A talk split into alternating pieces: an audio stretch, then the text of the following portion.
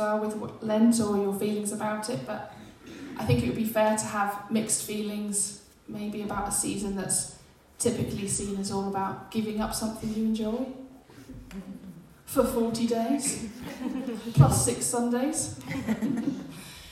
uh, anyway, on this first Sunday of Lent, we just heard the story uh, about Jesus fasting and being tempted in the desert. And um, like we heard already, drawing inspiration from this story, Lent is an invitation to prepare for Easter by figuratively following Jesus into the wilderness. Um, Trappist monk and contemplative teacher Thomas Keating put it like this quote, Jesus went into the desert for 40 days and 40 nights the practice of Lent is a participation in Jesus' solitude, silence, and privation. So, Lent as a participation in this particular experience of Jesus' life. That's the invitation. Which begs the question how? And also, maybe the question why would we want to? um, I'm aware that there's so many things that could be said and are said about Lent, and so I'm just going to say one thing. and uh, the one thing is that I feel like there's no real way to understand what's going on with Jesus in the desert without remembering that immediately before this, he has taken an important step towards starting his public life and work um, by leaving home and heading to the Jordan River to be baptized by his cousin John. So, for three decades, Jesus has been developing, learning, and becoming as a person with a growing sense of what he feels he's called to be, do, and say in the world. But true to our common human experience, um, he doesn't know or understand everything about what this means. And after his baptism, um, I believe he still doesn't know or understand everything, but he has received from the Spirit the gift of knowing one thing and it seems fair to assume then that this one thing is a pretty essential thing for him to know in order to navigate all the unknowns and challenges ahead of him. In the Gospel of Matthew, just a few verses before the story um, we heard today, we read this about what he received. Suddenly the heavens were opened to him, and he saw the Spirit of God descending like a dove and alighting on him. And a voice from heaven said, This is my Son, the Beloved with whom I am well pleased. So that is the one thing that he's given to know his unshakable identity as beloved Son, his essential and unconditional belovedness in relationship to a loving God. Before he begins to do or say any of what we might see as the real, meaty, significant stuff of his life, before he's in the public eye, doing um, things that will bring him praise or criticism, approval or misunderstanding. He is given to know that he is secure in his connection with God, that he is fully and deeply loved and delighted in exactly as he is. And this is what we almost essentially need and long to know, isn't it? That we are fully and deeply loved and delighted in just as we are. Um, of course, there are plenty of other things we desire and need, or least feel that we need. It seems to be part of the human condition to often get our wants and our needs mixed up and to often seek to meet our needs in futile or destructive ways. Um, Thomas Keating, who I quoted earlier, used the term emotional programs for happiness or false programs for happiness to describe the ingrained unconscious structures of belief and habit that drive us to pursue happiness or seek love where we will not ultimately find them, shaping a lot of how um, we typically live and behave.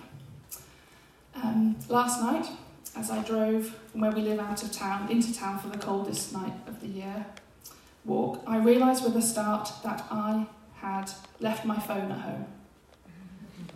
And the faint panic and sense of disorientation at the thought of being without it for a couple of hours made me think that I should actually start calling it not my cell phone but my mobile false program for happiness. um, of course, it's just one of many such programs in my life. Um, and most are a lot more subtle than my phone, having more to do with what I think I need to be or do or have, or what I need others to be or do. Um, Keating saw our various programs for happiness falling into three main areas. Um, three main areas of instinctual need. He named them as security or survival, power or control, and esteem or affection. And he overlays these three areas on Jesus' desert temptations like this quote, Jesus was tempted to satisfy his bodily hunger by seeking security in magic rather than in God, to jump off the pinnacle of the temple in order to make a name for himself as a wonder worker, and to fall down and worship Satan in order to receive in exchange absolute power over the nations of the world. Security, esteem, power, these are the three classic areas where temptation works on our false programs for happiness. In other words, just like us, Jesus was tempted to try to meet his needs in ways that not only would not satisfy, but that would inevitably be destructive for himself and others. That's what we see happening during his 40 days in the wilderness. In dramatic, mythical terms, we see him wrestling the way we all do as humans. But instead of falling for the false programs for happiness that he's presented with, he sees through them and knows that they are not really what he needs or wants. Over and over again, he remembers and returns to the source of his true security, agency, and affection. So, what was Jesus' secret? Um, was it knowing the Bible better than Satan? Because sometimes it kind of comes across like a bit of a kind of a Bible knowledge battle, you know, like uh, Satan saying, "God says blah in the Bible, so if you're really the Son of God, you should do this." And Jesus being like, hmm, no, the Bible actually says this, so I'm not gonna, kind of thing. Um, or was it Jesus just, uh, or was Jesus just extremely psychologically strong, like with willpower so robust that he could always resist temptation and do the right thing? Um, no. I believe the secret that was his, uh, the secret was that he had heard and believed and known that he was and forever would be the beloved. Um, we could even retell the whole story as the devil finding various insidious ways of saying, If you are really the beloved, prove it. Mm-hmm. And Jesus responding each time, I don't need to prove it, I am it. That was his secret. And belovedness can, I believe, be our secret too.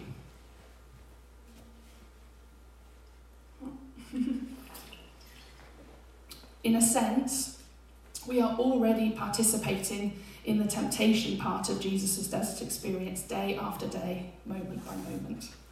Our entire lives could be viewed as one big wilderness, fraught with our own unique false programs for happiness that get us stuck in suffering, personally, relationally, collectively, globally, environmentally.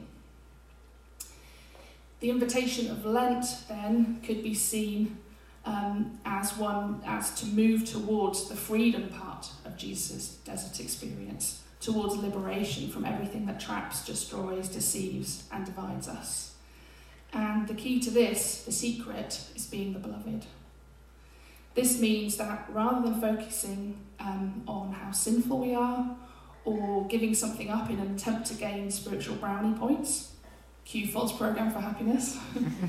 the heart of the invitation of Lent is to come to know our belovedness the way Jesus did, to receive it as a free gift that can never be earned or lost. Um, each of us, I think, can find the unique ways, the unique things that help us to grow into knowing and embodying our belovedness more deeply. And some of those might be practiced alone. Um, it took me many, many years to concede that, but I did eventually, that I need to start each day in a quiet solitude where I intentionally return again to God as the ground of my being and I let myself be rooted into that ground and I remember that I am God's beloved. From this ground, I'm more able to live in and from my belovedness. Um, less likely, a little less likely to get fooled and caught by my programs for happiness, um, hopefully able to see it sooner when I inevitably am, and more apt to see the beloved in everyone I meet and treat them accordingly. Um, this is the ongoing work of a lifetime, but work in which thankfully God seems to be um, very interested and invested too. and it's also work we do together we need each other's help to remember and embody our essential belovedness. Uh, we can be Jesus with skin on for each other. Uh, not that he didn't have skin, it's just like all sorts of different skin now. um, we can clearly and repeatedly remind each other in word and action you are the beloved. You are loved and delighted in just as you are. We are mirrors of belovedness for each other. And this is even true when we initially struggle to see someone else's essential belovedness. In struggling to and learning to perceive the beloved in every person, in every group, including those beyond our own groups, preferences, or understandings, we hope to grow together into a collective knowledge of a belovedness that truly is essential, unearned, and complete for me, for you, for us all. Until all of us are seen and treated as the beloved of God. We aren't there yet.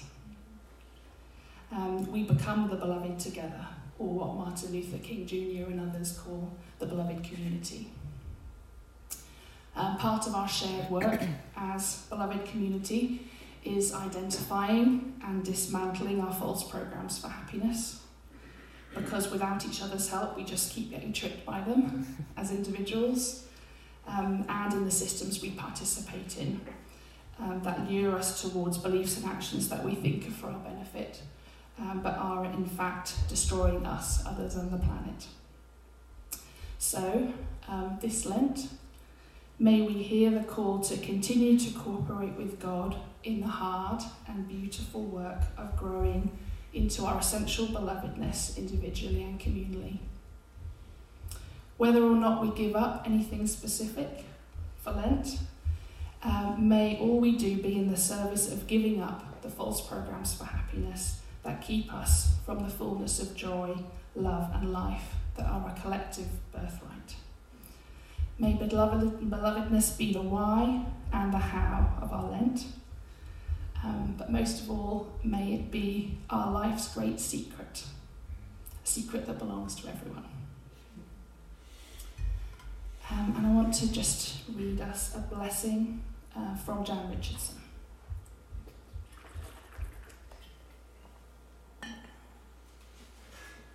And I invite you to, if you like to do this, because not everyone does, um, kind of close your eyes, settle into your body, maybe notice your breath.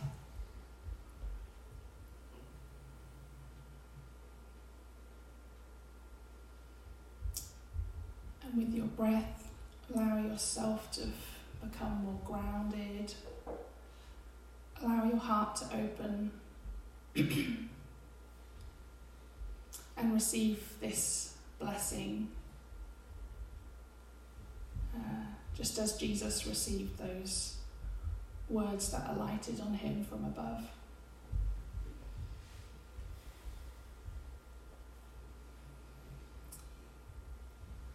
If you would enter into the wilderness, do not begin without a blessing. Do not leave without hearing who you are. Beloved, named by the one who has travelled this path before you. Do not go without letting it echo in your ears. And if you find it, it is hard to let it into your heart, do not despair. That is what this journey is for. I cannot promise this blessing will free you from danger, from fear, from hunger or thirst, from the scorching of sun or the fall of the night. But I can tell you that on this path there will be help. I can tell you that on this way there will be rest. I can tell you that you will know the strange graces that come to our aid only on a road such as this that fly to meet us bearing comfort and strength, that come alongside us for no other cause than to lean themselves towards our ear and with their curious insistence whisper our name, beloved, beloved.